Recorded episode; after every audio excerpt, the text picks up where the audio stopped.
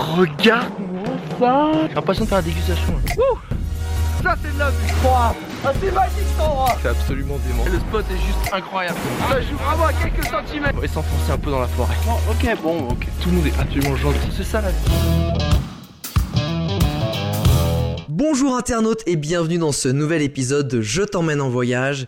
Et aujourd'hui je t'emmène pour un trip assez particulier qu'on n'a encore jamais abordé et ça j'aime bien la nouveauté.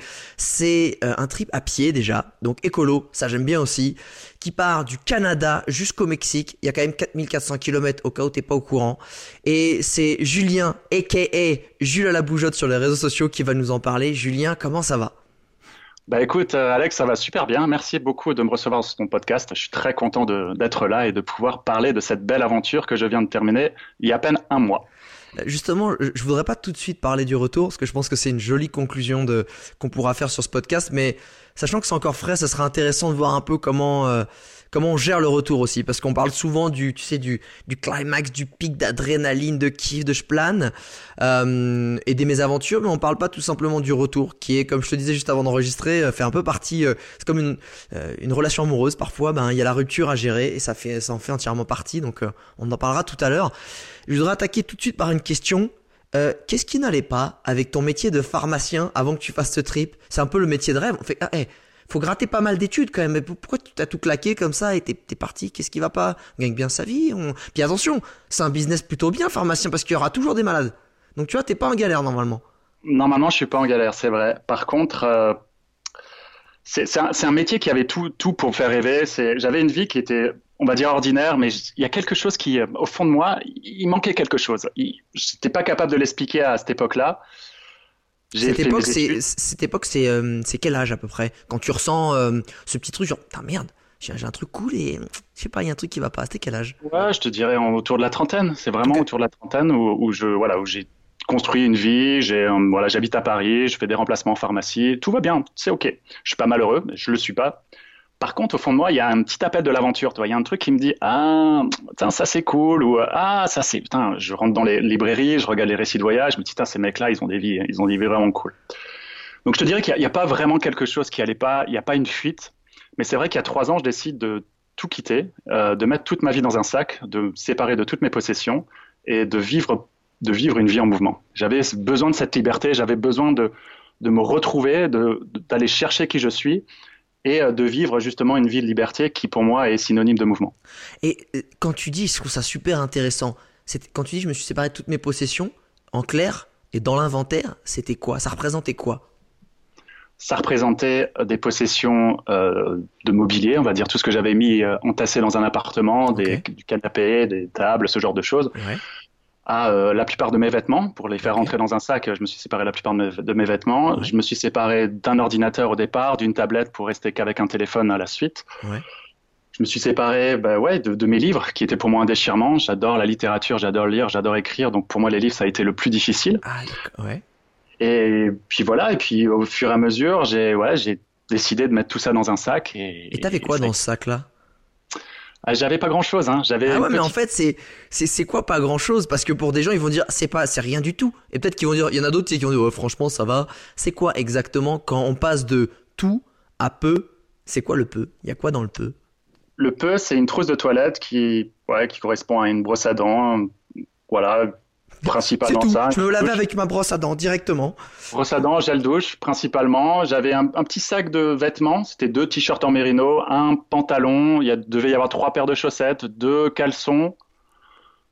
Ah ouais, deux caleçons beau gosse, parce que ça veut dire que tu fais ta, tu, tu fais ton petit, euh, ta petite euh, lessive une fois tous les deux jours. Enfin, on se comprend hein, une fois tous les deux jours. On sait que dans, dans, les, dans les faits, on peut, on peut sauter quelques jours. C'est pas grave.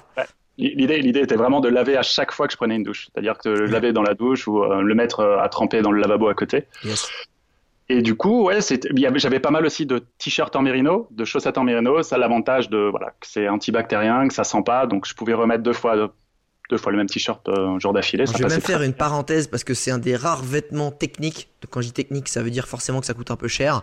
C'est à peu près 50 balles potentiellement le t-shirt, voire plus en fonction des marques. Mais c'est le seul que je recommande parce que comme dit Julien, euh, bah en fait, quand, vu que c'est antibactérien, ça veut dire que ça ne sent pas mauvais. Les bactéries donc qui vont créer la mauvaise odeur et la transpiration, etc. Donc vraiment, ça ne sent pas. Il n'y a pas d'odeur même si on transpire dedans et c'est respirant. C'est-à-dire que quand il fait chaud, t'as pas trop chaud et quand il fait froid, normalement, ça garde la chaleur. Donc c'est vraiment des vêtements qui prennent pas de place, que ça fait pas comme un pull vert et, et, et potentiellement tu peux le mettre dans plusieurs types de climats. Je ferme la parenthèse, mais du coup, c'est quand même très pratique et c'est un bon investissement.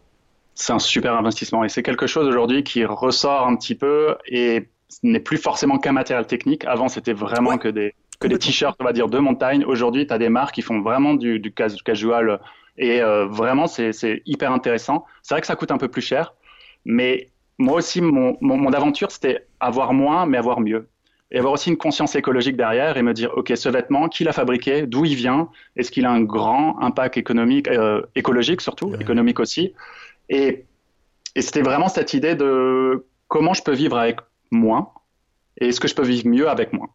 C'est, et, et je, je pense que c'est, un- c'est, un- c'est une super réflexion aussi que, que, que, je, que j'ai, c'est de se dire, euh, tu sais, au, dé- au début, on est là, on est là, H&M, ça coûte 10 balles le t-shirt, vas-y, j'en prends un, puis finalement, sur le long terme, bah, tu vas en acheter euh, beaucoup plus parce que tu as envie de changer, etc. Et, et- l'idée, c'est de se dire, et encore, si les vêtements, ça peut être sur plein de trucs. Des fois, il faut acheter un, un, un- équipement technique euh, ici qui va être plus cher, mais que tu vas garder plus longtemps. Bon, même si eux, ils aiment bien avoir de l'obsolescence programmée. Mais ce que je veux dire, c'est que euh, plus ça va, plus effectivement avec l'écologie, donc il, va, il y aura des matériaux qui seront différents, il y aura euh, une conscience aussi dans, dans, dans la ressource humaine, donc euh, les, les ouvriers derrière. Et, euh, et voilà, je te, je te salue vraiment là-dessus parce que c'est une, une vraie belle réflexion qu'on doit, je pense, urgemment tous avoir. Mais ça, tu l'as eu il y a trois ans. Trois ans exactement. Ça Et- fait trois ans que j'ai décidé de mettre toute cette vie dans, dans ce sac Et à ce. Quand tu dis que tu as tout plaqué, euh, tu as claqué aussi euh, ta DEM, c'est ça? Alors, alors Ouais, moi, c'est un peu, c'est un peu plus, un peu plus facile. C'est, je suis pharmacien, je faisais des remplacements, donc c'est un métier qui m'offre quand même la possibilité de pouvoir Génial. travailler un petit peu comme je veux, et c'est un vrai luxe aujourd'hui. Donc, je suis pas forcément très carriériste dans mon métier de pharmacien. Ouais. Et du coup, ben voilà, à Paris, c'était très facile d'aller faire une semaine ici, une semaine là. Et puis quand j'avais envie d'aller bouger, voyager, je pouvais partir. Donc j'ai pas vraiment posé une démission, mais j'ai décidé Tu étais en de- intérim, tu bossais en intérim en fait. Un peu le principe de l'intérim, ouais, on va dire. Ou des ça. remplacements, j'imagine qu'il y a des sites exprès pour les pharmaciens, comme il peut y en avoir pour les infirmières, etc. Euh, que je comprenne bien, pour des gens qui ont la même situation que toi, qui sont euh, comptables ou, ou même phar- pharmaciens, infirmières, etc. Quand tu dis que tu as tout quitté et que tu as continué un peu à travailler pour avoir une espèce de souffle de liberté un peu dans ton quotidien, eh mais du coup, je me dire, mais eh mec, tu dormais où? Tu dormais euh, sur le canapé des gens, parce que tu avais ton petit confort, ton petit chez toi? Euh, est-ce que c'est bien la liberté mais est-ce que à plus de 30 piges, je suis retrouvé, je- tu vas nous le dire, ça se trouve je me trompe, mais sur le canapé des gens, ou je sais pas comment tu te débrouillais, ou sous les ponts comment, comment ça se passe, techniquement et dans la tête? Canapé des gens, auberge de jeunesse, Airbnb. Il y avait effectivement pas mal d'options. Alors, pour moi, ça pose aucun problème d'être sur le canapé d'un pote. Ok. Euh, par contre, j'avais une règle de pas plus de trois jours, par, par, par respect euh, de l'intimité de, de mon pote. Ouais. Mais c'est plus une question de liberté, parce que pour moi, la liberté, c'est avant tout la responsabilité. Et tu peux pas vraiment te sentir libre. En tout cas, je ne pouvais pas me sentir vraiment libre si j'étais dans la dépendance de quelqu'un ou d'un système ou de. Donc, ok, c'était facile de me dire, ben voilà, je, je bouge, je voyage, je vais où je veux. Mais si en même temps, c'était sous la dépendance de, de- d'un canapé d'un pote, hmm, toi, j'avais au bout d'un moment un petit peu un problème avec ça. Donc, euh, bah, c'était plutôt ouais, des auberges de jeunesse, euh, des, de- du Airbnb quand je, quand je pouvais. J'ai pas, j'ai pas une notion importante du chez moi. Pour moi, je me sens vraiment aujourd'hui chez moi partout. Ouais. Donc, c'est vraiment avoir, euh, avoir quatre murs, un toit et un lit. Ça me, ça me suffit, ça me suffit largement aujourd'hui pour me sentir chez moi. Et, et là, il y, y a vraiment un truc que je trouve fort dans ton état d'esprit, c'est que il y a beaucoup de gens qui veulent partir à l'aventure, mais avec euh, quasiment pas d'argent. Et parfois, j'ai un problème avec ça parce que finalement, euh, les gens qui ne veulent voyager sans argent, eh ben, l'argent devient un peu euh, le, le thème principal de leur voyage. Parce que l'argent, il, il est de toute façon là. Et si c'est pas toi qui le dépenses, tu vas aller le chercher chez les autres. C'est quelqu'un qui va t'offrir un repas, qui va t'offrir un toit, etc. Et quand c'est fait dans l'échange, je te dis, je te dis une bêtise, ça va être euh, faire une tâche ménagère, ça va être faire un labeur, ça va être quoi que ce soit. Je trouve ça génial, mais je dis attention aux jeunes qui veulent partir trop euh, à la dépendance des gens, parce que c'est exactement ça que tu dis, c'est que, euh, ok la liberté, mais je mets pas mon aventure et mes, et mauvais côtés de ma vie euh, dans les bras de quelqu'un d'autre. Et, euh, et- et du coup, je trouve ça vraiment super comme état d'esprit de se dire, même si c'est un pote, euh, eh ben, bah, écoute mec, je veux pas être un boulet, je veux pas être dépendant, je veux garder ce truc de j'ai la, j'ai la responsabilité à 100% de cette nouvelle vie. Et justement dans cette nouvelle vie, comment ça s'est manifesté? Parce que t'es pas parti tout de suite faire ce trip euh, du Canada jusqu'au Mexique? Ça a duré combien de temps? Ce, ce, ce trip un peu vagabond, travailleur vagabond Et qu'est-ce que t'as fait pendant ce- ces temps? Qu'est-ce que t'as euh, acquis psychologiquement? Est-ce que t'as réussi à nourrir un peu ce trou qui te manquait Pas du tout? Est-ce que t'as fait des trips qui t'ont fait clic? Qu'est-ce qui s'est passé? Alors, j'ai commencé par. J'habitais Paris. Et l'idée, c'était chaque semaine de changer d'arrondissement. Je me suis dit, tiens, pourquoi Génial. aller à l'autre bout du monde? Pourquoi aller à l'autre bout du monde? Je vais essayer d'expérimenter un voyage, euh, une itinérance locale.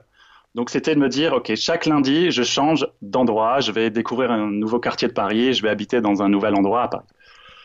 Au final, je me suis rendu compte que c'était assez restrictif parce que euh, je m'obligeais tous les lundis à aller changer euh, d'endroit et ça me convenait pas forcément.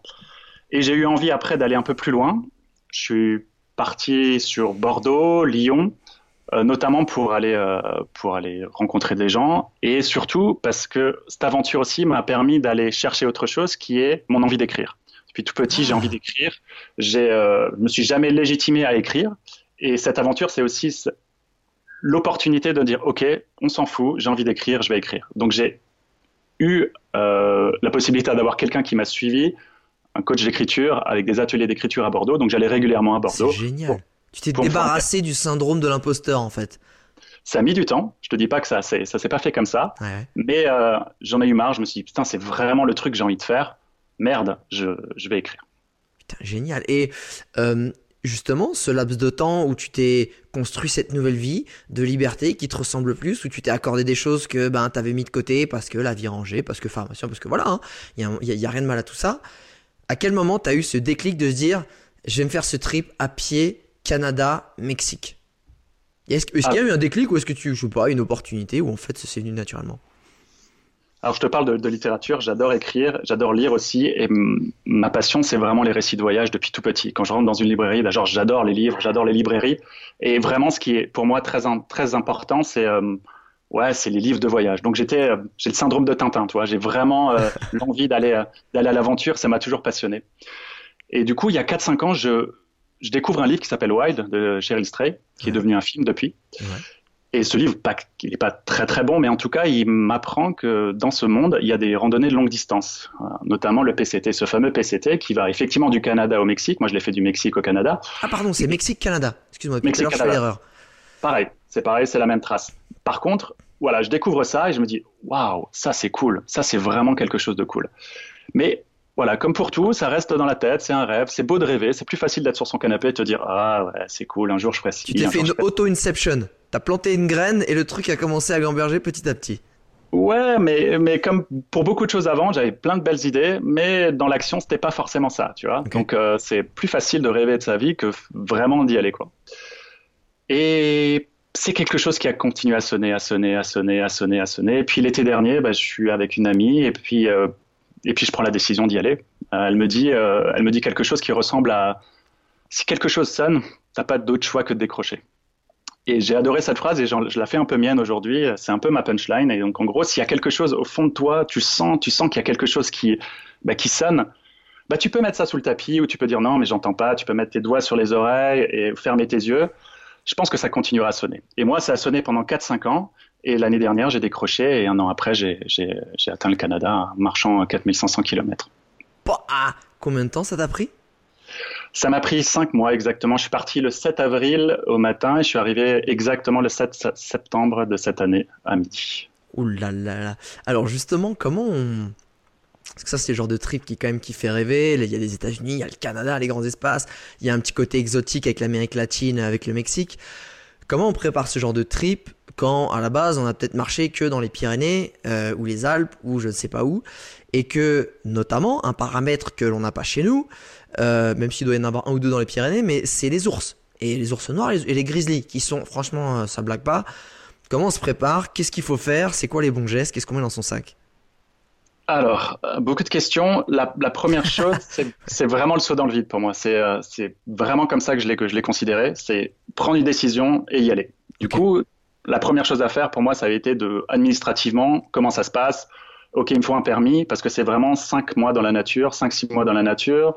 C'est dans des parcs nationaux, donc il faut avoir des permis pour pouvoir dormir parce que c'est je dors tous les soirs euh, dans la nature, sous la tente. Ah, il faut un permis. D'accord un permis qui est octroyé chaque année. Euh, il y a un tirage au sort euh, ah. pour pouvoir participer en fait à cette, à cette aventure qu'est le PCT. Oui. Donc ils essaient de limiter au maximum le nombre de personnes qui vont se retrouver seules dans la nature. Donc il y a un tirage au sort qui se fait au mois de novembre et un autre qui se fait au mois de janvier. Avec des départs journaliers qui permettent en fait d'avoir vraiment un, contrôle. Ah ouais, c'est génial. Mais ça veut dire que toi, tu vas dans la forêt, tu vas te balader dans ces parcs nationaux, t'as pas le droit en fait. Tu peux y aller, tu peux pas dormir par contre. Ah, ok, d'accord tu peux pas dormir. Sur toute, sur toute la longueur ou surtout sur les States, qui sont un peu plus réglementés peut-être? Alors, le, la longueur, c'est vraiment les States. C'est-à-dire que quand je te dis je pars du Mexique jusqu'au Canada, je pars en touchant le mur qui, euh, qui fait la frontière entre le Canada, euh, entre le Mexique et les États-Unis. Ah, d'accord. Du coup, c'est vraiment 4500 km. Je traverse la Californie, l'Oregon et l'État de Washington, et mon trip s'arrête vraiment quand j'arrive au Canada. D'accord, ok, là je comprends mieux. Ok, donc en fait, le cœur du métier, c'est les States c'est les States. Et, du coup, euh, ça c'est la première étape. Donc, euh, permis, visa. Je suis là au moins pendant 5 mois, 4 mois, 6 mois. Donc normalement un, visa c'est 3 mois. Donc c'est une demande de visa exceptionnelle. C'est voilà faire un dossier, montrer voilà l'aventure, aller à l'ambassade et enfin s'octroyer un, visa de, de 6 mois. Comment il s'est passé le petit rendez-vous avec le monsieur derrière le carreau? Il s'est passé plutôt pas mal, plutôt pas mal. J'étais un peu stressé. Je me suis dit, ok, est-ce qu'il va connaître euh, cette aventure? Et puis il la connaissait. Il était euh, très très cool avec moi. et puis voilà, il m'a pris mon, passeport. Trois jours après, j'avais mon visa dans le dans le passeport. C'était c'était top. Et ça, le, le, formulaire de demande de permis, ça se fait en ligne? Tout se fait en ligne, j'imagine? Ouais, si tu fais ça en ligne et puis après tu as un rendez-vous à l'ambassade à Paris et puis euh, tu as un rendez-vous avec un mec qui te, qui te questionne un peu qu'est-ce que tu fais, d'où tu viens, pourquoi tu vas là-bas, pourquoi tu demandes un, visa de six mois, blablabla et puis ça se passe relativement bien. Donc euh, si le projet est plutôt construit et il voit que tu vas revenir et que potentiellement tu as, voilà, as des attaches ici, bah, il, te, il, te, donne, il te donne facilement ce, ce visa je pense. Super. Et donc euh, après c'était un peu la préparation et la préparation comme tu disais, oui je suis quelqu'un qui adore la nature. La randonnée, c'est quelque chose que je pensais connaître. En tout cas, je pensais vraiment la maîtriser. Par contre, j'ai bien aimé l'imparfait. Je pensais.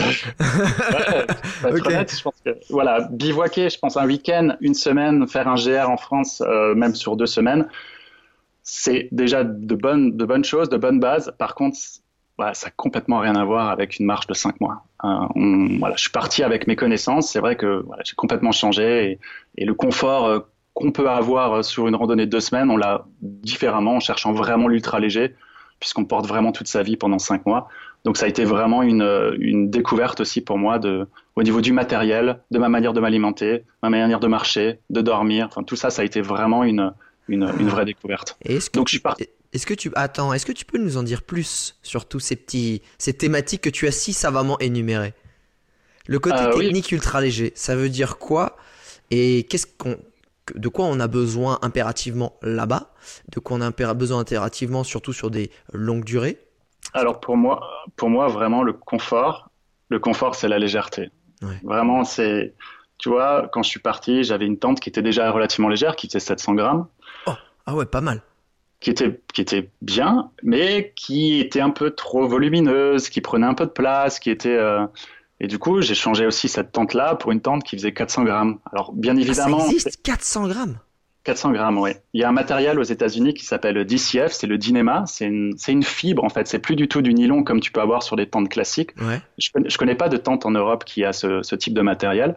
C'est un matériel un peu cher parce que la toile est chère, euh, la matière première est chère mais ça fait des tentes qui sont ultra légères. Donc il y a des, il y a des sacs, il y a des tentes, il y a des, il y a des poches aussi pour mettre sa nourriture dans ce matériel-là. Et ça fait une tente à 500, 600, 800, 900 euros, 1000 euros? Je l'ai payé moi 500 euros, 580 euros, quelque chose comme ça. Ça reste potentiellement touchable. C'est touchable, c'est un budget. Par contre, quand c'est ta maison pendant 5-6 mois, ça reste, ça reste abordable, on va dire. C'est ça.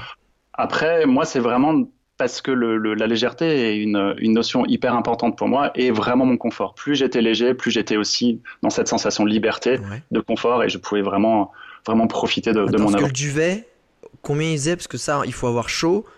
Et, et, et c'est pour les trucs ultra légers, pareil, t'as mis un petit billet de 800, 900 J'ai mis un billet beaucoup moins cher. En fait, il y a, Ah, y a- aux États-Unis, ils ont ce qu'ils appellent les kilts. Alors, c'est pas une robe où tu es, voilà, où, où t'es en Ah, je connais les kilts, ouais, ouais, j'étais en Écosse, ouais, ouais. Euh, en gros, ils se sont rendus compte que sur, sur ton sac de couchage, euh, le pouvoir thermique n'est pas du tout euh, est vraiment sur le dessus. C'est-à-dire que du moment que tu es couché sur ton sac de couchage, Ouais. l'apport thermique est, est pratiquement nul. C'est-à-dire qu'il y a ton isolant de ton, de ton sleeping pad, de ton matelas. Ouais, ouais. Par contre, le, le fait d'avoir un sac de couchage écrasé sur ton dos, ça ne sert strictement à rien. Donc en gros, le kilt, c'est c'est quoi? C'est un demi-sac de couchage. Un demi-sac de couchage, tu as le sac de couchage par-dessus et tu as une lanière qui va passer en dessous de ton matelas Ouais. qui permet en fait d'avoir euh, comme une couette au-dessus de toi, donc ça te permet de bouger aussi, et, euh, et de diminuer sensiblement le poids. Moi, le poids de mon sac de couchage devait faire euh, 500 grammes, je pense. Et, euh, et du coup, un peu le prix aussi, puisqu'il y a moins de, moins de matériel. Donc mon sac de couchage a dû me coûter, euh, a dû me coûter 400 euros, quelque chose comme ça. Et, et après, t'achètes en plus cette espèce de kilt, c'est ça? Alors le, non, le kit, c'est vraiment le nom du sac de couchage. Ah, Enfin, ok, d'accord, ok, d'accord. En fait, il y a le sac de couchage classique où tu as la, double, euh, la double épaisseur, tu as Ouais, l'épaisseur de devant et l'épaisseur de derrière, Ouais. avec des fois aussi la capuche. Là, tu as vraiment juste une espèce de couette avec des lanières que tu peux mettre euh, en dessous de ton matelas qui permet en fait de le maintenir quand tu bouges la nuit et de gagner vé- véritablement en poids. Yes. Et alors après, euh, pour, se faire, pour se faire la popote, réchaud à gaz, euh, pétrole, non, rien, à feu. Le feu, bah non, tu pouvais pas faire de feu. Le feu, tu faisais du feu Hein Froid. Froid Ouais, je suis parti. euh, Attends, je suis tu parti- manges froid euh, la journée, euh, tu, tu te ravitaillais comment? Parce que froid, ça veut dire que tu dois te ravitailler souvent. Alors, 5-6 jours de bouffe en moyenne, 5-6 jours de, de ravitaillement. Euh, froid, oui. Alors, j'ai acheté, euh, alors je suis parti avec un petit truc en titane, je suis parti avec un réchaud et je me suis vite rendu compte qu'à la fois c'était lourd, Ouais. bien sûr, il y a, le, il y a chaque fois la, la gestion du gaz, c'est un peu plus lourd. Bien évidemment, tu peux le faire aussi avec ça il y en a certains qui avaient un réchaud. Moi, c'était vraiment ce confort, encore une fois, de, de la légèreté. Du coup, moi, j'avais acheté une glace. Donc, il y a des, des petits pots de glace. Euh, c'est une marque aux États-Unis qui s'appelle Talenti. Du moment que tu as mangé ta glace, ce petit pot, il est ultra léger, ultra résistant, et tu as un petit couvercle dessus qui permet vraiment de le fermer d'une manière hermétique. Ok. Et ça, c'était mon, euh, mon pot pour manger. C'est-à-dire qu'à l'intérieur, je colsoquais, c'est-à-dire que je cuisais froid. Euh, On peut dire ça comme ça, cuisiner froid. Je sais pas exactement le, la traduction. Et en gros, je, principalement, mes repas, c'était du couscous, la fécule de pommes de terre, du parmesan, des épices que je mélangeais là-dedans avec de l'eau froide. Je laissais ça une demi-heure. Je rajoutais de l'huile d'olive et puis je mangeais ça. Matin et soir. attends, attends, de la fécule de pomme de terre, tu, tu, tu commences à, enfin, tu, tu l'as mangé cru Alors, aux, Éta- aux États-Unis, je ne sais pas si ça existe en France, ils ont là, du smash potatoes qui est de la fécule de pomme de terre. Ah. Et il, su- il suffit de mettre juste de l'eau dedans et Et ça, ça, se réhydrate. Ouais, en purée. En France, je sais pas, je connais Vico, enfin ces marques-là, mais c'est plus euh, de la fécule. Tu dois mettre du lait, Ouais, de l'eau. ouais, exact, exact. Et, en gros, je sais pas si ça fonctionne pareil. Mais aux États-Unis, il y a vraiment ce, ce truc-là qui est pas cher. euh, parce que la, la, la nourriture, c'est quoi? C'est le meilleur ratio calories, euh, poids et prix. Ah, c'est ça. Et du coup, en gros, ton le principal aliment que t'as mangé pendant 5 mois. Et attends, mais euh, même le matin, il y avait pas un petit café. Attends, mais même le matin, quand tu te levais, pas de. Non. Ok, mais tu me regardes, fais non, laisse tomber. Pas de café, pas de thé, rien, rien. Tu buvais de l'eau. Le matin, le matin, c'est, j'avais, je mangeais entre peut-être entre 6 et 10 barres de céréales par jour. Du coup, c'est le matin, c'était euh, Ah oui. c'était les barres de céréales type Cliff Bar ou euh, il y a des barres paléo aux États-Unis qui sont quand même relativement bien faites ou alors des oléagineux, des amandes, ce que j'avais en fait dans mon sac. Et, euh, et je prenais, je partais en, en un quart d'heure, 20 minutes de mon, de mon campement euh, et je commençais tout de suite à marcher. Et je m'arrêtais généralement vers 10 heures et 10 heures, je colsoquais des, des ramen, des nouilles chinoises. Ah, bah, bah attends, mais ça, faut les chauffer pour le coup. Non, Non. plus. Non, tu peux mettre, euh, tu peux mettre simplement tes nouilles euh, bah, sèches dans ton petit euh, talenti là. Tu mets de l'eau et puis au bout de 20 minutes, Ah, toi, t'es ghetto, toi, t'es en train de me dire que tu mangeais les ramen, là, les trucs, les nouilles chinoises à l'eau froide. ouais. Et puis après, tu mets ton huile d'olive, tu mets un peu de ton parmesan, tes épices, et puis ça marche très bien. Ah ça ouais. marche. Eh ben écoute, tu, franchement, tu vois, je savais même pas que c'était possible. Franchement, euh, génial. Et est-ce qu'il y a, euh, quand tu dormais, normalement, on me dit toujours, euh, enfin, ce que j'ai entendu et, plusieurs fois, c'est attention aux ours, là où tu fais à manger, eh ben, tu, c'est pas là où tu dors. Mais toi, sachant que tu ne cuisinais pas, mais que tu avais quand même des aliments, est-ce que tu mettais tes aliments perchés euh, par rapport à ta tente ou pas du tout?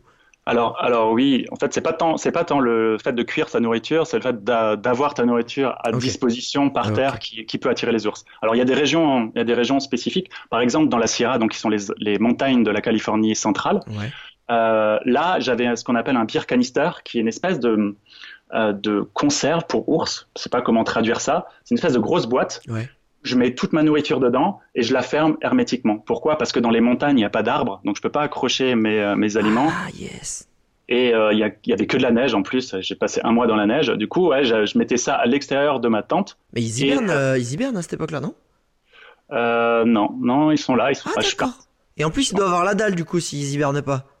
Ouais, ils sont, ils sont plutôt, ils sont plutôt gourmands, plutôt gourmands. J'en ai croisé trois. ah ouais dans le premier que j'ai filmé à, 5 mètres, un peu, euh, ouais, un peu fou. 5 mètres C'est un ours noir, ça En fait, il n'y a pas de grizzly. Je parlais avant de grizzly, il n'y a, ah. a, pratiquement pas de grizzly. Donc, en gros, l'ours, c'est impressionnant, mais si t'es pas entre lui et ses petits, ou s'il n'a pas véritablement la dalle, franchement, il te laisse tranquille. Il a, je pense, un peu plus peur de toi que toi, tu peux avoir peur de. Ok, l'ours noir, ouais, effectivement, il est moins. ça arrivait des accidents, mais voilà, effectivement, si t'es euh, voilà. Si ça se passe bien au bon moment, que tu fais pas trop chier, normalement ça devrait. Ok, voilà, faut pas, faut pas, trop embêter ses petits. Ça, c'est vraiment l'instinct maternel, l'instinct de protection animale.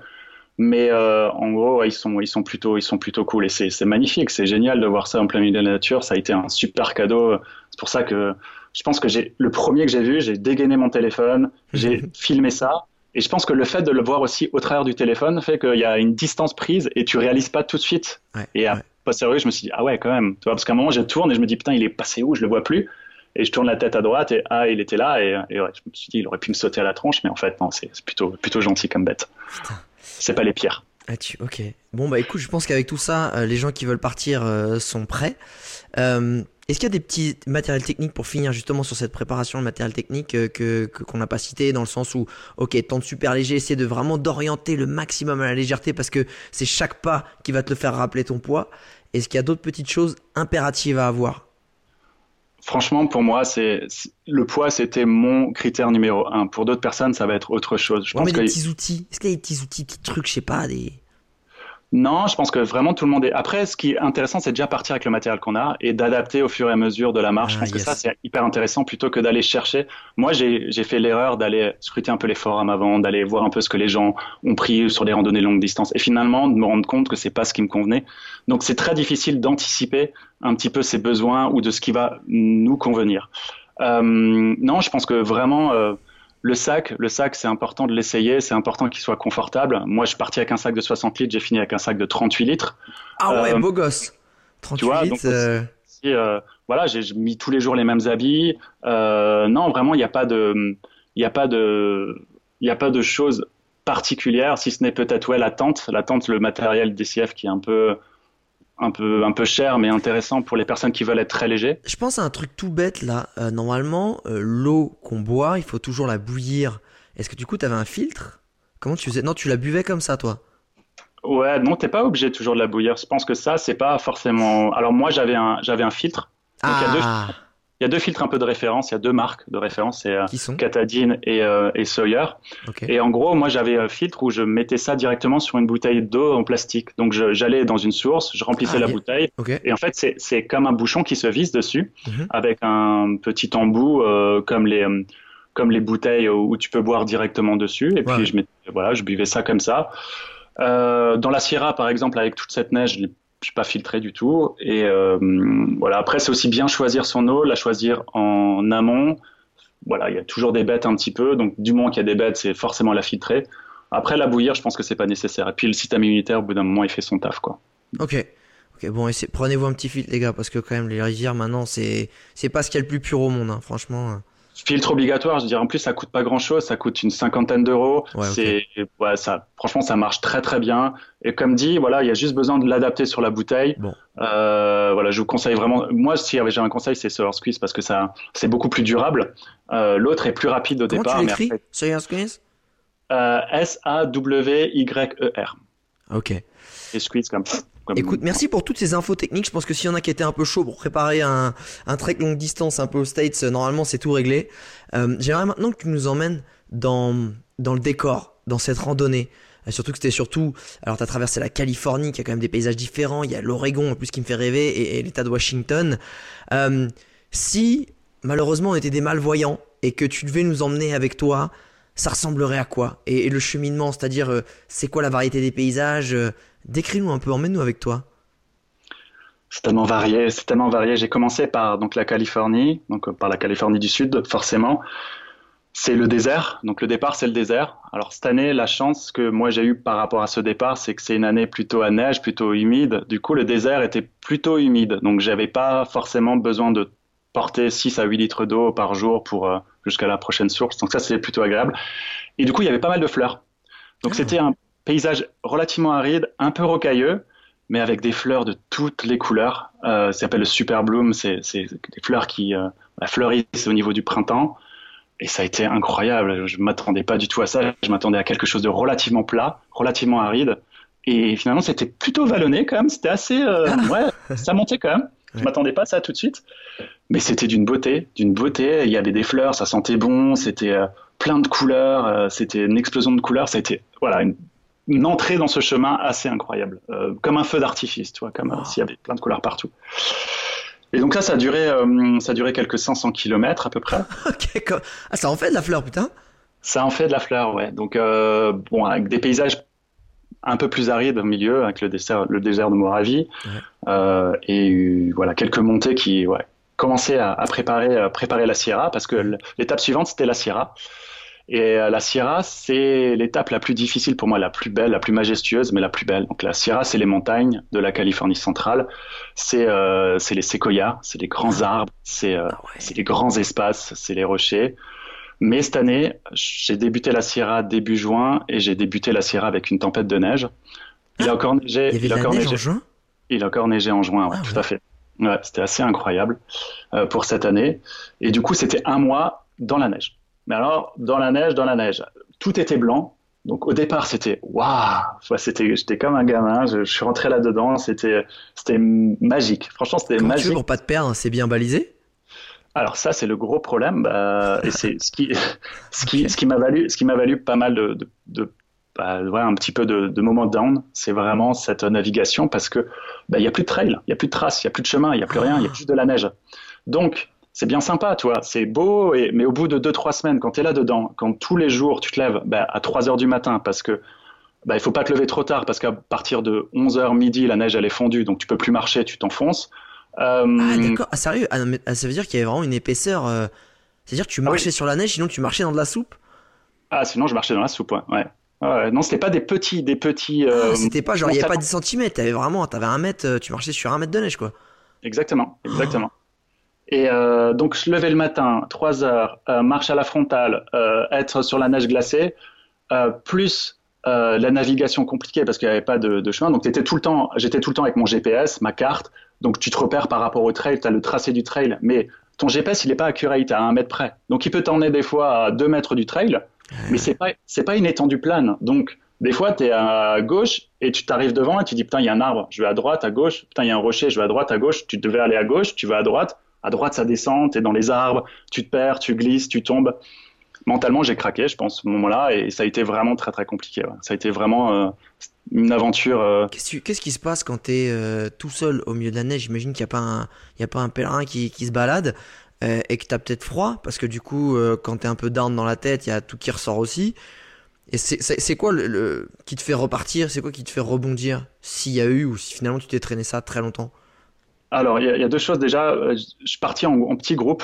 Euh, on était 5-6, mais on n'était pas tout le temps ensemble. Euh, on est parti à 5-6 parce que le groupe est, je pense, primordial à cause des rivières, du fait qu'il y a beaucoup de neige, il y a aussi beaucoup de fonte, et les rivières étaient vraiment accrues avec une puissance assez importante. Et il n'y a pas de pont, hein. il y a pas, c'est pas euh, tracé avec un joli pont que tu traverses. Donc il y a des traversées de rivières qui sont assez costauds. Et par raison de sécurité, pour éviter justement si quelqu'un s'emporte euh, bah, et emporté plutôt par par la rivière de pouvoir avoir Donc, euh, Attends, mais comment, ça, comment tu traverses une rivière du coup? Tu, tu lances une corde ou en fait vous êtes chacun Est-ce que c'est bras dessus, bras dessous et tout le monde passe ensemble? C'est quoi le délire alors il y en a, il y en a un qui passe, il y a une petite corde, on avait une petite corde, tu l'attends. Donc il y a un premier qui va à nu, donc avec une corde attachée à son sac, euh, et il traverse. Et puis après, on tend la corde et on essaie de passer avec avec cette corde-là. Ah yes. C'est-à-dire que le premier potentiellement s'il s'il se fait emporter, boum, vous le récupérez parce qu'il est attaché. Hmm. Mais que s'il passe, bon bah boum, il va attacher ça à quelque chose qui peut attacher. Et, euh, et là, ça- c'est votre cordon de sécurité, même si c'en est pas vraiment un. J'imagine si tu tombes vraiment. euh, Est-ce qu'il y a eu des frayeurs? Est-ce qu'il y a des mecs qui se sont fait emporter dans, dans le groupe où t'étais? Dans mon groupe, non, non, il y a eu des, des petits soucis ailleurs, mais dans mon groupe, non, on a eu de la chance de ne pas avoir de, de petits pépins.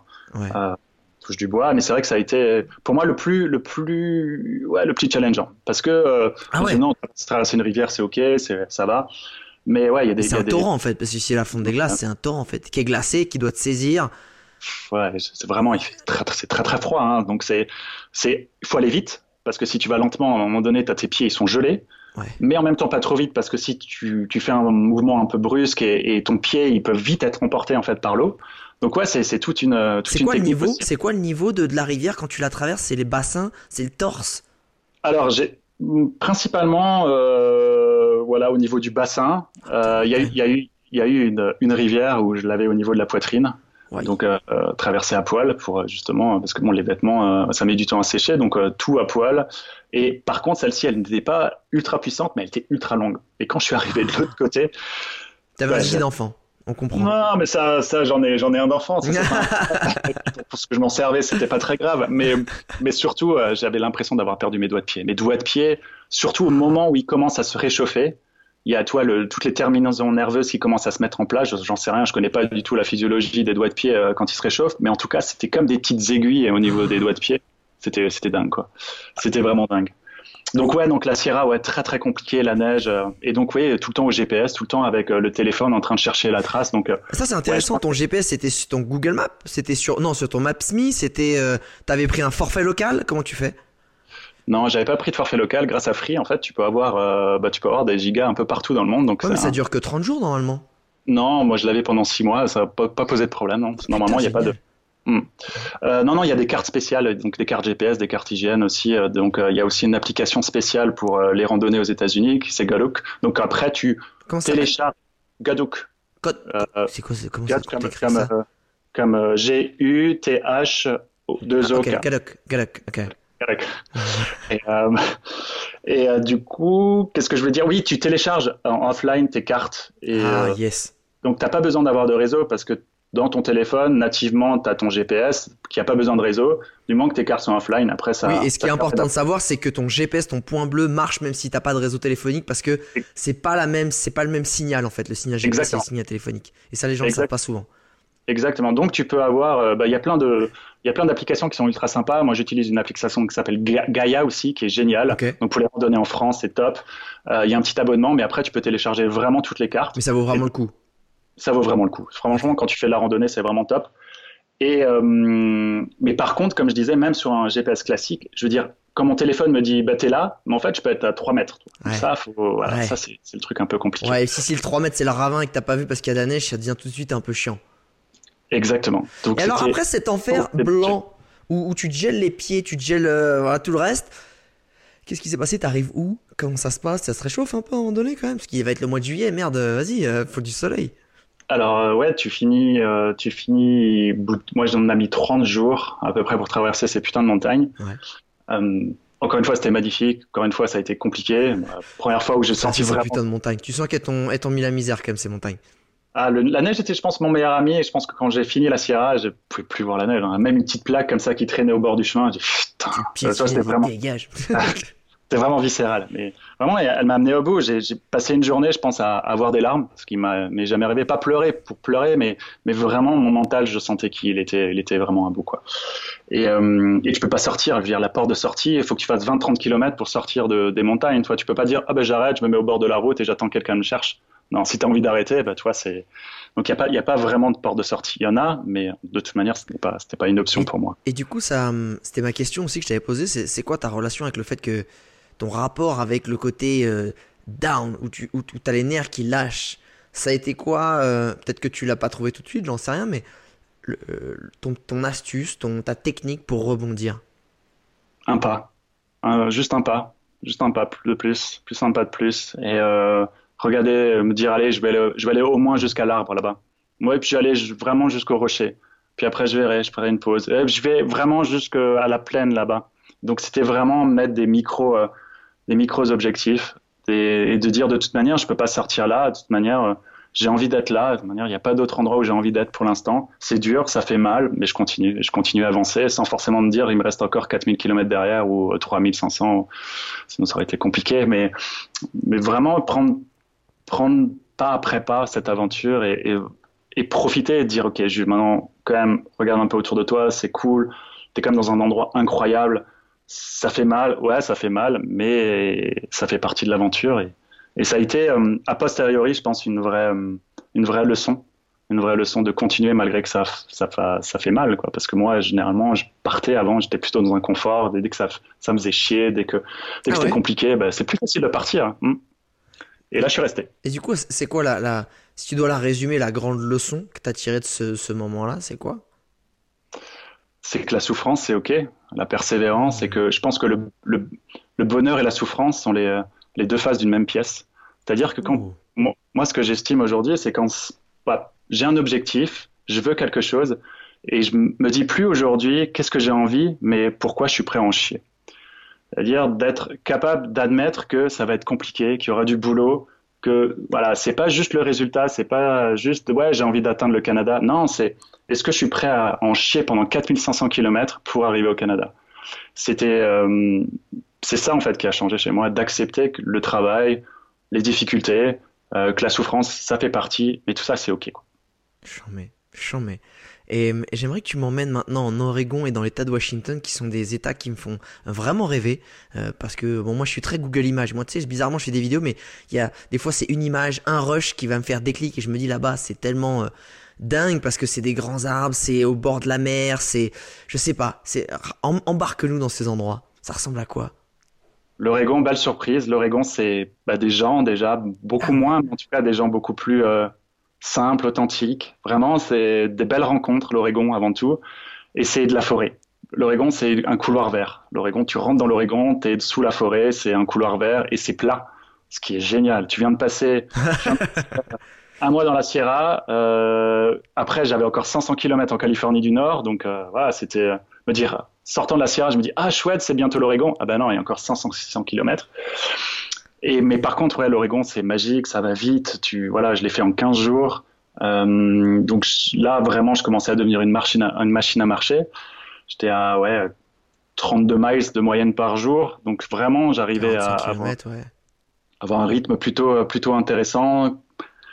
Le seul point noir, je dirais, de, et c'est le cas de le dire, de l'Oregon, c'est les moustiques. Ah merde. Beaucoup, beaucoup de moustiques. C'est une région à lac, il y a plein de lacs, Ah, c'est magnifique. Tu peux te baigner. Par contre, ouais, les moustiques sont Ah, bah, en plus, c'est juin-juillet, mon pote, euh, c'était au Festival des Moustiques, là. Chut, Là, j'étais au climax. Ah bah là, tu vraiment, viens, ouais, t'as- c'était cadeau, quoi. T'as régalé la forêt. je marchais avec une moustiquaire de tête. Vraiment Ah ouais. impossible dans, certaines, dans certains endroits de, de Avec marcher. gants et tout. Et ben, ça, ça te piquait pas à travers les vêtements? Ça pique à travers les vêtements. Oh, du coup, par, par terre, enfin, au niveau des jambes, c'était pas très important. Voilà. En fait, ce qui, ce qui change par rapport aux moustiques français, européens, j'en sais rien, mais ils piquent, ça fait mal, ça gratte, mais au bout de 2-3 heures, tu le sens plus. Ah, ok. Donc, c'est l'avantage des moustiques. Mais euh, dès que j'avais envie de faire, euh, voilà, dès que j'avais envie de faire pipi, par exemple, euh, je, je retenais ça le Oh, la maximum. pression Je disais, Ah, non, non, je m'arrête pas, non, je m'arrête pas, non, je m'arrête pas, non, je m'arrête pas, non, je m'arrête pas. Donc, Il y, a- du coup, il y a une main qui sert à, voilà, à faire du vent et l'autre qui, voilà, voir tu prends les deux, quoi. Mais Ah, non, c'était, c'était rapide. Il fallait vraiment faire ça rapidement, quoi. ouais, encore Et pipi, ça va. T'as l'autre main quand tu fais, ouais, quand quand quand c'est l'autre, quand c'est l'autre côté, c'est un peu plus chiant parce que là, c'est un peu, tu fais une offrande à la forêt en fait. Là, c'est cadeau. Là, c'est, vraiment- cadeau bonheur. Ça. Là, c'est cadeau. Mais, l'État euh, de Washington, du coup? alors, l'État de Washington, ça commence euh, comme l'Oregon, Ouais. beaucoup de forêts, euh, très vert. Et après, ça finit en apothéose. Donc, je suis passé dans un endroit, je pense là, qui s'appelle Timberline Lodge, qui est l'hôtel où a été euh, tourné le film Shining. Donc, c'est un endroit Ah, assez, assez mystique, c'est trop, c'est trop drôle.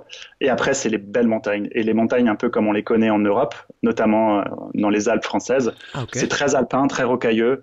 c'est magnifique. Finir, ça s'appelle les North Cascades. C'est vraiment euh, ce qui va toucher euh, le Canada. Ouais. Et c'est finir ouais, mon apothéose avec des paysages ouverts comme, bah, comme en Californie, vraiment avec cette impression de d'espace, euh, de, de- D'immensité, ouais. d'immensité, le côté très sauvage. Euh, Il y a des pins aussi, ça sent le toit, les pins et, et les forêts que, que l'on connaît ici, mais vraiment avec cette impression de waouh, pas mal de rochers. Ouais, ta nature est euh, découverte, quoi. Ça sent. euh, ils mettent du parfum de partout, en fait. Ouais, naturel. t'as- T'as des huiles essentielles, tu dis, mais je comprends pas. Et vraiment, mais vraiment, c'était, c'était vraiment euh, dingue. Et puis, avec une forme bah, de tous les instants, parce que, parce que ça fait euh, quatre mois et demi que je marche, donc j'ai une forme euh, Ah, incroyable. pas. Ah, c'est- tu t'es pas usé avec l'aventure, tu t'es affûté? Ah oui, oui, je pense que ouais, ça a été vraiment euh, ouais. Plus Ah. plus j'ai plus j'ai augmenté euh, les jours, enfin plus je, je suis arrivé vers le Canada, plus euh, mes journées étaient euh, étaient importantes et plus j'avais envie de marcher, plus j'avais besoin de marcher aussi. Après, t'as l'endorphine, hein. ton corps, il est- il s'est dit Attends, tu viens de me filer une, une, une dope euh, qui est, qui est assez agréable. euh, T'arrêtes pas, mon pote. hein. C'est un peu ça. hein. Et- C'est comme les marathoniens, les coureurs, ils ont, ils ont ce besoin, en fait. euh, et j'imagine Ouais. que ça s'applique à ça. Exactement, exactement. Et puis il y avait le l'arrivée aussi. Ça sentait aussi le Canada, ça commençait à sentir l'érable. Euh, Ah Euh, Tu sais, cette aventure, euh, comme tu me l'as dit, c'est quand même une aventure où ils font partir peu de personnes, t'es en pleine nature, mais je voulais savoir de un, euh, quels ont été les rapports humains. Parce que tu m'as dit que t'es parti en groupe. Alors, le groupe, qu'est-ce que ça veut dire? C'est-à-dire 3-4 personnes en permanence, est-ce que ça a changé ou pas? Et deuxième question, euh, tu, tu me répondras après, c'est est-ce qu'il y a eu des rencontres externes à ce groupe de randonneurs? Voilà, première question, c'est plutôt, un, je veux dire, intramuros de, au- du groupe, tu vois Alors il y a ce groupe effectivement qui a été constitué pour la Sierra. On est resté un mois ensemble, donc c'était intéressant. Ça a été aussi très compliqué parce que rester avec des gens pendant 30 jours euh, que tu connais pas, tu vis vraiment tout avec eux. Mais ah, ça, tu, tu connaissais pas, tu connaissais pas, c'est-à-dire que c'était des gens sur un groupe que, que, t- que t'as rencontré, comment ça se passe? En gros, quand tu arrives avant les montagnes, il y a un point d'engorgement qui s'appelle Kennedy Meadows. C'est une espèce de ranch, une espèce de grand ranch où tu peux camper, où tu peux acheter ton matériel pour la montagne, donc ton piolet, tes crampons, enfin tout ça. Et là, tu t'attends plutôt une ouverture, une fenêtre météorologique pour partir dans les montagnes. Donc tu peux attendre des fois deux, trois jours. Et donc là, tu commences à rencontrer des gens, tu discutes avec eux, tu bois, tu bois quelques verres avec eux, et tu dis bon voilà, moi j'ai envie de partir. C'est compliqué. Il y a beaucoup de gens cette année qui ont décidé de pas y aller dans la Sierra à cause des conditions météorologiques. Du coup, il n'y avait pas pas beaucoup de gens qui étaient motivés à y aller. Et donc l'idée c'était de constituer un groupe et, et de, de trouver des personnes qui étaient motivées à à y aller. Et, et du moment que tu avais suffisamment de personnes ou un groupe constitué, bah, tu disais ok c'est bon, demain je pars. Ok. Voilà. Donc c'est comme ça qu'on s'est rencontrés. Alors je les avais croisés déjà un petit peu en, Ouais. Avant. Mais quand, quand tu dis que c'est, excuse-moi, je te coupe, que quand tu dis que c'est difficile, ça s'est manifesté euh, comment? Parce que finalement, euh, bah, l'aventure, c'est que chacun doit marcher. Après, tu te démerdes. Enfin, chacun fait son truc, quoi. C'est à part le traverser des rivières, etc. Où là, faut être, faut avoir un esprit d'équipe et au cas où il y a un mec qui se blesse. Mais euh, qu'est-ce qui est difficile dans une, enfin, dans une expérience comme ça, très solitaire? T'es complètement à vif. T'es t'es t'es plus du tout protégé par par euh, par ce que tu pourrais avoir dans la vie de tous les jours. Donc t'es vraiment tu, tu, tu- voilà, tu- comme je disais avant, par exemple, j'ai passé une journée à avoir des larmes, tu vois, des choses où là, je peux plus me protéger. Je suis avec des gens et je, je leur montre vraiment euh, de manière très vulnérable et très authentique ce que, ce que je suis. Donc, Ouais. des fois, tu as envie de dire non, mais j'ai envie d'être tout seul, j'ai envie de vivre euh, cette, cette douleur, cette souffrance ou même ce plaisir tout seul, mais tu, tu voilà, es avec, t'es avec ces gens-là. Et c'est aussi une belle école, c'est aussi quelque chose d'intéressant. Après, moi, je suis quelqu'un de solitaire euh, et j'ai- j'aime me ressourcer, euh, très introverti, donc j'aime me ressourcer dans cette, euh, dans cette solitude. Et c'est aussi cette solitude que j'étais allé chercher en- en- par, par cette aventure-là. Donc, euh, mais ça, ça, a été, ça a été pour moi aussi une, une autre aventure que celle de vivre avec un groupe pendant, pendant un mois. Et après ce mois-là, les quatre autres, tu étais tout seul? Ouais.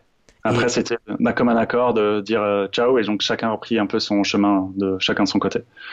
D'accord, ouais, parce que de toute façon, il n'y avait plus, on va dire, techniquement ou en termes de danger, c'est, ça allait. Donc, il n'y avait plus de raison, hormis euh, euh, le côté sympa, si on a envie de continuer, il n'y avait plus de raison technique pour, pour rester ensemble, c'était ça?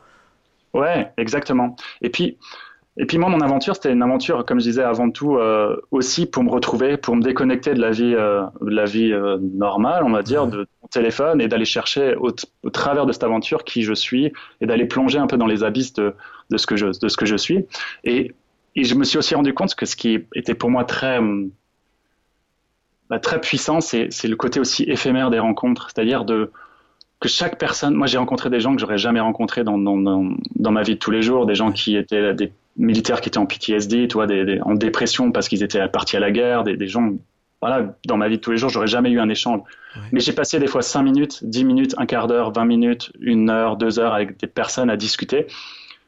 Et ces discussions étaient tellement, je sais pas, vraies, tellement profondes, tellement, euh, ouais, tellement authentiques que, que, des fois ça suffit en fait. Il n'y a pas besoin de, de, chercher à, à, vouloir revoir la personne ou à essayer de construire. C'est c'est le côté éphémère et chacun s'est apporté ce qu'il devait s'apporter à ce moment-là.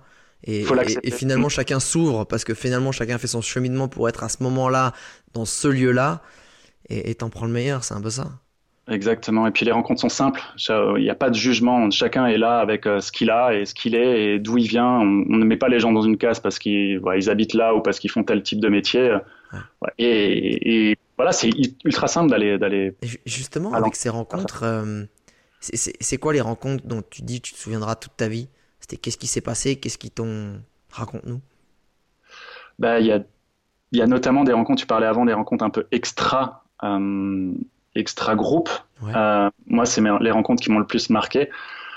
Il y a il y a un fantasme un peu autour de ce trail. Donc, il y a des gens qui l'ont fait il y a longtemps et qui veulent continuer à, à vivre un petit peu cette aventure, ou des gens qui ne le feront jamais, mais qui ont envie de vivre cette aventure.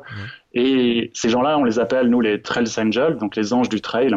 Et c'est des personnes qui vont, par exemple, te prendre en stop quand tu quittes le trail pour aller te ravitailler en ville. C'est des gens qui vont marcher sur le trail et poser un moment une glacière, mettre des sodas avec un petit mot dedans, ah te dire euh, bravo ce que vous faites, c'est génial. Tu as des gens qui t'attendent avec la voiture à une intersection d'une route et qui te font des hot dogs. Tu as des gens qui, euh, qui t'accueillent chez eux. Après la Sierra, après le mois de Sierra, les 30 jours de Sierra, j'étais accueilli deux jours à South Lake Tahoe chez une personne qui m'a donné sa maison pour que je puisse me reposer, pour que je puisse euh, reprendre un peu des forces avant de continuer. Ah ouais, cadeau. Euh, cadeau. Elle m'a laissé les clés de la maison le deuxième jour en me disant voilà, le vélo, si tu veux aller en ville, euh, voilà, nous on rentre ce soir et j'avais la maison pour moi tout seul. Un truc incroyable. Et, et ouais, c'est ces gens-là, c'est la générosité des gens, c'est l'amour que ces gens ont pour, euh, pour cette randonnée de longue distance, pour ce trail, pour ce chemin. Euh, ouais, ça, ouais, ça a été hyper touchant parce que souvent, c'est des moments où tu es vraiment es au bout, ça fait euh, ouais, des kilomètres que tu marches, tu manges. Moi, je mange tous les jours mon couscous, donc forcément. Froid en plus. Ouais, quand j'ai froid dans le froid, mec, ça c'est respect. Hein. Quand j'ai un petit peu un sneakers ou un, soda, je, développe, je, pense que j'ai développé une petite addiction au sucre aussi. Mais euh, dire mon rêve quand je marchais dans le trail, c'était de boire un gros coca bien frais avec plein de glaçons, alors que je bois, je buvais jamais de coca avant. Et c'était. Euh, ah, on se raccroche à ce qu'on peut. On se raccroche à ce qu'on peut. Mais ouais, c'est tous ces rencontres-là, et puis les rencontres des, comme je disais, les, gens qui, bah, qui avaient une vie, euh, qui ont tout lâché pour vivre ça, ou qui sont amoureux de ce trail, ou qui, qui ont décidé d'aller d'aller suivre leur instinct et qui ont décroché finalement ce fameux appel, comme on disait plus tôt. Et, et, ça, ça c'est cool, c'est hyper inspirant justement, il y a une question que, je veux te poser, et encore une fois, tu réponds si, si tu le sens, mais quand tu dis que tu as été euh, fouiné, farfouillé et trituré les, abysses de, de Julien, qu'est-ce que qu'est-ce que tu as trouvé finalement? Parce que je pense que c'est il y a pas mal de gens qui soit se disent c'est génial ce qu'il a fait ou j'aimerais bien faire une aventure comme ça, vivre un peu ce type d'expérience. Et hum, parce que je pense qu'il y a des gens qui ont vraiment besoin de se comme tu dis se retrouver, aller essayer de comprendre quelque chose en eux parce qu'ils sont peut-être pas exactement dans le rôle qu'ils veulent. Qu'est-ce que tu as trouvé? Si tu as trouvé quelque chose finalement? Moi, ce que je pense là, c'est euh, ton expérience de Vipassana. Je pense qu'il y a quelque chose qui doit être un peu de cet ordre-là. C'est vraiment, euh, c'est la solitude. C'est à un moment donné de se sortir de, de ce monde-là. Et quand je dis solitude, c'est pas être seul, mais c'est vraiment ne plus avoir d'input de la société. Euh, c'est-à-dire de même au niveau des audios, euh, de, ou, des, lectures, ou de regarder Instagram, parce que tu peux être seul au milieu de la nature, mais si tu passes ta journée à regarder Instagram, bah, il y a quand même des choses qui rentrent dans, dans, dans je sais pas, dans ton esprit. Moi, j'ai passé des moments vraiment très très seul et, j'ai refait toute ma vie. J'ai repensé à tous mes choix, à toutes mes décisions, euh, tout ce que j'ai fait. Euh, tu les analyses, tu refais un peu euh, tu refais un peu le monde. Et à un moment, il y a des choses qui ressortent. Il y tu t'y attends pas, tu marches, voilà, tu fais, tu regardes un beau paysage et d'un coup, un truc complètement enfui en toi qui ressort. Et là, tu peux pas fuir. Enfin, je pouvais pas fuir. Soit je me disais, ok, non, non, mais ça, j'ai pas envie de penser, j'ai pas envie d'y penser, j'ai pas envie d'y penser. Et puis à un moment, ça revient, ça revient, et, là, tu l'affrontes. Et euh, enfin, quand je dis tu, c'est moi, et, et je l'ai affronté. Et je passais du temps, j'ai voilà, j'ai analysé tout ça, et tout ça après, ça se, ça s'évapore. Tu vois, il y, a un truc qui s'évapore, et, et une espèce de plénitude. Après, c'est un sentiment assez. Hum, ah, t'as fait la paix en fait. T'as déverrouillé le truc. Ça fait, t'as fait un espèce de déclic qui vient à ce moment-là, sans que tu t'y attendes, que tu l'as accepté. Et en fait, le fait de l'accepter, bah, tout à coup, effectivement, c'est quelque chose qui était un nœud, qui devient finalement un espèce de nuage et qui s'en va entre tes mains. C'est, c'est un peu ça. Exactement. Ouais, c'est puis voilà qui je, qui je suis, qu'est-ce que j'ai envie d'être, où est-ce que j'ai envie d'aller, qu'est-ce qui ressort de tout ça. Et euh, c'est beaucoup de ouais, il n'y a, pas de questions. Je suis pas arrivé euh, sur ce trait en disant ok, j'ai des questions je vais essayer de trouver des réponses. En fait, j'ai trouvé des réponses à des questions que je n'avais pas, euh, des choses qui sont arrivées comme ça, c'est assez magique. Et je pense qu'il n'y a pas besoin de partir forcément si longtemps, il n'y a pas besoin de, de faire 4500 euh, km pour ça. Je crois que pour moi, la clé, c'est la solitude, c'est de trouver ces moments où tu te recules un peu et tu restes, ouais. tu restes avec toi-même et tu vois ce qui se passe et ouais, ouais. Et le, le Julien pharmacien, qui, qui, en a un petit peu ras le cul parce que je sais pas, il y a un truc qui me, qui me gratte les fesses, je sais pas trop ce que c'est, qui claque sa dette, enfin pas qui claque sa dette, mais qui claque un peu tous ses, tous ses biens, qui commence à être dans un process. Et le Julien d'aujourd'hui qui revient, qui a vécu tout ça, euh, si tu devais parler de ces deux Juliens à la troisième personne, parce que c'était ton meilleur pote, le Julien d'avant tu le décrirais comment et le Julien d'aujourd'hui tu le décris comment?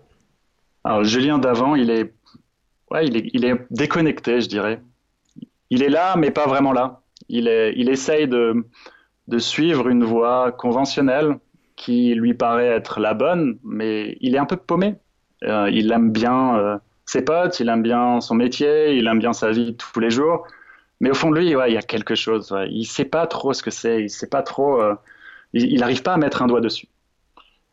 Et le Julien d'aujourd'hui, il est, ouais, il est, en, paix avec ça. Il sait ce qu'il veut. Il est ancré. Il, a conscience que voilà que ce sera pas facile, que, bah, ses rêves, ses objectifs, voilà, c'est ça demandera du travail comme euh, on disait avant, mais ouais, il est il est il est ancré, il est et il est, il est content, il est surtout fier de ce qu'il a fait. Il est bien dans ses pompes, le mec. Il est plutôt pas mal dans ses pompes, ouais. ouais. Et justement, bien dans ses pompes, quand on se prend un retour dans la gueule, euh, comment elles vont les pompes juste après ça? Parce que là, t'es rentré, et c'est vrai que c'est parfois bah, des questions que j'oublie de poser, parce que bizarrement, on parle d'une aventure et j'oublie de poser la question du retour. Toi, ça reste encore assez frais. Mais justement, je trouve que c'est intéressant de parler pas du côté où je suis, revenu depuis un mois, je suis déphasé, mais ce côté où vraiment tu te prends le, euh, enfin le, contrepoids total, tu, tu reviens dans un truc d'avant, et je pense que ça il doit y avoir aussi un chamboulement émotionnel qui est super intéressant. il est comment aujourd'hui là? Alors juste avant ça, juste parler de l'arrivée, euh, parce que c'est effectivement là où il y a le changement qui a commencé à s'initier. C'est il y a un fantasme, euh, je pense deux mois, trois mois avant d'arriver, euh, il se passait pas une journée. Je me disais bon comment ça va se passer quand je vais arriver au Canada, quand je vais toucher le monument, parce qu'il y a une espèce de monument en fait qui symbolise ah la, fin de ce de ce de ce trajet là. Et finalement, quand tu arrives, euh, y a ce que je dis toujours, il y a, eu ni feu d'artifice, ni fanfare, ni de personnes qui jonglent, ni de kermesse. Il n'y a, pas de bruit. C'est juste voilà, un pas de plus, t'arrives, bah, t'es là, t'es tout seul, t'es devant ton monument et tu dis, ok, c'est fait. Bah, voilà, c'est fait. Et après, il y a 8 miles pour aller jusqu'à la route, pour faire le stop, pour aller jusqu'à Vancouver. Donc il y a 8 miles où tu te dis, bon, bah, là, je le marche, j'ai plus envie de marcher, c'est bon, c'est fini. Et euh, je suis arrivé à midi, je crois, euh, au ce monument, et je crois qu'à 17h, 18h, j'étais à Vancouver. J'avais fait, euh, ouais, j'ai passé deux heures à faire du stop. Et là, c'est la claque. Là, c'est la claque. Tu passes d'un endroit où tu es seul, où tu es isolé, tu es dans la nature, tu es dans le côté sauvage, à bah, une ville immense avec des bruits, des gens, des bus, des klaxons. Des... Et c'était tellement intense que je Enfin, c'était j'avais du mal en fait. Soit j'étais vraiment euh, presque anesthésié. J'ai la chance d'avoir des amis qui sont venus me chercher en voiture euh, et qui m'ont hébergé pendant une semaine. Et eux, ils habitent sur le campus de, de Vancouver, donc c'était assez vert. Donc je marchais dans la, dans la forêt. J'étais incapable d'aller visiter la ville, j'en avais déjà pas envie. Et, et donc j'ai mis pas mal de temps à me resocialiser d'une certaine manière, pas dans le sens euh, les, les, gens, mais je pouvais pas avoir l'intensité d'un groupe ou de, de, plein de bruit ou plein de. C'était too much. Donc ça, ça a été euh, dans un premier temps assez compliqué. Maintenant, ça va mieux. je parle à mes amis maintenant. je peux parler aux gens, c'est bien. Et, et puis, euh, ouais, et puis on est différents, on a envie de d'exprimer, de partager ce que l'on a vécu, mais c'est difficile de mettre des mots, c'est difficile de de mettre des, des émotions ou, ou, de teinter, euh, voilà, des, des récits de ce que l'on a vécu, parce que c'est ouais, c'est trop chaud. Ouais, et puis même, c'est les mots, les mots, c'est, voilà, ça retranscrit qu'une certaine face en fait d'un fait, donc c'est pas, c'est pas évident. Euh, on se sent changé, euh, mais euh, aussi on est très content de, voilà, de, de retrouver ses amis, sa famille. De... Moi, je parti avec la volonté de, voilà, de vraiment me déconnecter. J'ai mis un peu de messages sur les réseaux sociaux et au final, je me suis rendu compte que j'ai créé une petite communauté, une petite communauté à mon échelle, mais celle-ci, elle a été elle a été comme un moteur. Les messages que j'ai reçus, le soutien des amis, de la famille, mais aussi de tous ces inconnus qui m'ont envoyé des messages. Franchement, je pense que ça m'a aidé. Je sais pas ah si j'aurais réussi. Ah ouais. Euh, ouais. Et, euh, et, je regrette pas du tout de l'avoir fait au final, d'avoir euh, posté sur Instagram euh, ces photos ou d'envoyer des petites stories de temps en temps, parce que le retour a été a été fou. Donc j'avais aussi envie d'aller voir ces gens-là, d'aller voir ma famille, les amis, pour leur dire merci euh, et pour faire la fête avec eux et, et pour partager ce moment, euh, parce que je leur dois aussi, d'une certaine manière, un peu une partie de cette aventure. Bah, tu vois, je trouve ça génial parce que euh, moi, dont c'est le métier, de, qui est un outil euh, pour avoir ce métier, les réseaux sociaux, dont je vois plein de côtés négatifs au quotidien, euh, bah, je trouve, je trouve que c'est aussi intéressant de souligner les bons et, je trouve ça génial de se dire que pour une fois, là, les réseaux sociaux, ils ont vraiment connecté les gens et ils ont permis de, de t'injecter des émotions que t'aurais pas pu parce que t'aurais pas eu de nouvelles. Et ces petits messages de soutien faciles parce que ben c'est dans le creux de la main euh, et qui t'ont permis d'aller jusqu'au bout, bah, ça je trouve ça génial. Donc c'est, tu vois, comme quoi aussi, il y, a aussi vraiment des belles choses avec les réseaux sociaux. Donc euh, ça c'est cool. J'ai envie de terminer avec mes deux petites questions que j'aime bien, Julien, si ça te dérange pas. Euh, si je te file un, jeu à gratter, tiens c'est cadeau, tu viens d'arriver, là, là, comme ça, je te le file, tu gratouilles, 15 000 balles mon pote. Tu gagnes 15 000 balles, qu'est-ce que tu fais avec? Je pense que la, la, première chose que je fais, c'est que je fais la fête avec, euh, avec justement ces gens-là, mes proches. Je leur, je leur paye hein, ouais, à mes potes. On va quelque part et, et on passe un moment tous ensemble pour leur dire merci, mais aussi parce que, ouais, parce que je leur dois aussi une partie de cette aventure, comme je disais ça. Donc pour moi, c'est, je pense, la première chose que je ferais.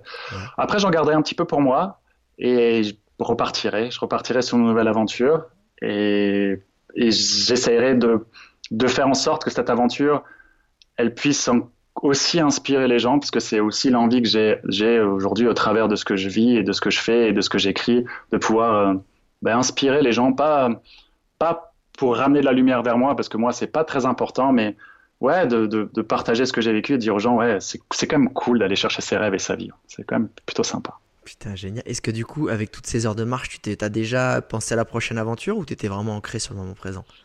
Oh, t'as eu le temps d'y penser, non J'ai eu le temps d'y penser, ouais. Ah, y a, y a Alors, il y a quoi? Vas-y, name dropping. Il y a des choses. Pour l'instant, c'est encore compliqué d'en parler parce que c'est. Voilà, c'est. Il n'y a rien de fait. Ah, mais des petits trucs comme ça qui te font rêver. Justement, des idées qui te font rêver.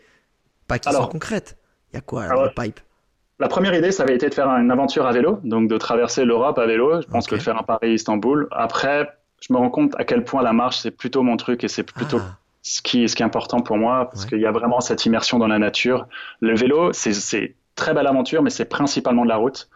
Euh, quand tu quand tu traverses aussi un, un continent comme ça, ouais. donc ce sera quelque chose à, à, à pied. pied à pied, je pense. Il y, a des, il y a des envies, il y a des rêves, il y a de retourner en Nouvelle-Zélande et traverser la Nouvelle-Zélande à pied. Il y a une, ah, il y a une trace aussi de 3500 km qui la, qui la parcourt. Mais je crois aussi que ce qui pour moi est aussi important et dans mon, le message que j'ai envie de transmettre, c'est un message aussi écologique et de dire qu'il n'y a pas besoin de partir à l'autre bout du monde. Je suis hyper heureux, hyper content d'avoir pu faire cette aventure parce que le PCT c'était quelque chose qui était important pour moi parce que ouais. c'est quelque chose que j'ai découvert il y a 4-5 ans. Ouais. Mais je crois qu'il y a aussi plein de choses à faire en France ou en Europe ou dans nos. Dans... On peut on peut sortir de chez soi et commencer une aventure. Et je pense que l'année prochaine, j'essaierai de trouver quelque chose qui est local, qui peut être aussi une aventure au long cours, mais local, et montrer que voilà, on n'a pas besoin de prendre un avion pour aller vivre une aventure incroyable. Génial. Et c'est un message aussi qui est important pour moi à transmettre. Pour euh, voilà, on n'a pas besoin d'aller se translater avec un avion et, et, de consommer un peu, un peu tout ça pour, euh, pour aller pour aller se faire kiffer quoi. Ouais, puis l'air de rien, 4500 bornes, euh, tu le transposes de Paris et tu fais un rayon de 4500 bornes autour, enfin Paris ou, ou en France, tu vas loin en Europe quand même. Tu vas dans des, dans des, tu en traverses des pays en Europe, c'est ça qui est sympa. Donc euh, je suis génial, super message. Euh, dernière petite question. Si je te file les clés de la DeLorean, comme ça pour, euh, le week-end, et pour revivre un seul moment de ces 5 mois d'aventure, encore une fois, je dis souvent, c'est pas le plus fort, le pas le plus triste, le pas mais un seul moment que tu pouvais revivre, ce serait lequel? Déjà, je pense que si tu me files cette bagnole, je me barre avec parce que c'est l'un de mes films préférés. Donc ça sera... oh bah toi, j'ai peut-être pas te en fait. Hein non, je pense que bah, c'est compliqué cette question. Il y a tellement d'endroits, de, d'endroits, de moments et. Ah bah non, bah c'est le principe. Il y a... j'ai, pas mis le plein, mec. Hein. Il faut juste un aller-retour. Je pense que j'irai là, là où, où j'en ai le plus chié. Là où vraiment euh, ce jour où, euh, où j'ai, j'ai eu envie de craquer et parce que euh, peut-être qu'au moment où je l'ai vécu, c'était pas le meilleur moment, c'était loin de pas le meilleur moment, mais c'est celui qui m'a certainement le plus transformé, le plus appris. Donc je le chéris vraiment ce moment parce que parce que je suis allé vraiment au bout de moi-même, j'ai vraiment euh, ouais, je suis allé chercher quelque chose que je pensais pas avoir. Et aujourd'hui, je me sens ultra fort et ultra puissant grâce à ce moment-là. Et ce moment, il me restera gravé, euh, je pense, très longtemps. Et donc, ouais, j'aimerais le revivre pour, euh, ne serait-ce que pour me dire euh, waouh, wow, continue, mec, tu verras après, ce sera vraiment très cool. Pour te mettre une petite tape sur l'épaule. Pour mettre une petite tape sur l'épaule aussi. Écoute, génial, Julien. Merci beaucoup pour euh, tous ces partages euh, techniques, infos pratiques, émotionnels, leçons de vie. Euh, de d'immersion narrative verbale parce que ça a été ça aussi merci beaucoup du coup la question c'est con mais t'aimes écrire t'as dû gratter et t'aimes partager il sort quand ton bouquin? Alors aujourd'hui, il a commencé à être écrit et je, ah. suis en train de, voilà, de, de chercher un éditeur. Comme je te disais avant, mon rêve, c'est vraiment que ce livre, en tout cas l'un de mes livres, soit édité dans un, dans un circuit classique et de pouvoir le retrouver dans une librairie, dans une étagère de récits d'aventure. Donc euh, voilà, je suis en, voilà, pour parler avec, euh, avec certains, certains éditeurs, on verra s'ils me font confiance. S'ils me font pas confiance, à ce moment-là, je l'auto-éditerai. Eh, les 15 000 balles, ça peut te servir à ça, hein Ouais, ça peut, ça peut me servir à ça, effectivement, effectivement. euh, mais donc ouais, donc je continue à écrire. Je vais créer aussi une espèce de newsletter pour partager un petit peu euh, avec euh, les gens, donner un peu des nouvelles et puis euh, continuer à écrire, à donner mon avis. Eh ben écoute, internaute, comme d'habitude, je mets tous les accès directs à notre cher intervenant dans la description du podcast, donc que ce soit tous ses réseaux sociaux et, et ses newsletters. encore une fois, c'est est-ce que c'est la même chose sur sur Instagram, Julia la bougeotte C'est aussi ça ton blaze? C'est Jules à la bougeotte, oui, tout à fait. Jules à la bougeotte. Écoute Julien, un, grand merci. Internaute, avant de nous quitter, il y a toujours un truc qui nous fait plaisir à moi aux intervenants, c'est les petites dédicaces en story de où tu es, de ce que tu en as pensé, de, de ce que, de, dans quelles conditions tu as écouté ce podcast. Est-ce que c'est euh, au chaud dans le canapé? Est-ce que c'est au coin du feu? Est-ce que c'est en train de faire du fruit picking ou dans un run? Euh, Dédicace, euh, franchement, ça fait toujours plaisir, donc n'hésite pas. Et moi, Julien, je vais te souhaiter euh, un bon retour parce que c'est quand même frais. Hein. Ça fait que 10 jours et une bonne écriture. Et je suis impatient de lire ton bouquin parce que c'est ça, c'est une autre belle aventure, je pense aussi très personnelle. Et du coup, bah, je te souhaite vraiment un bon voyage là-dessus. Merci beaucoup, Alex. Ciao. Ciao.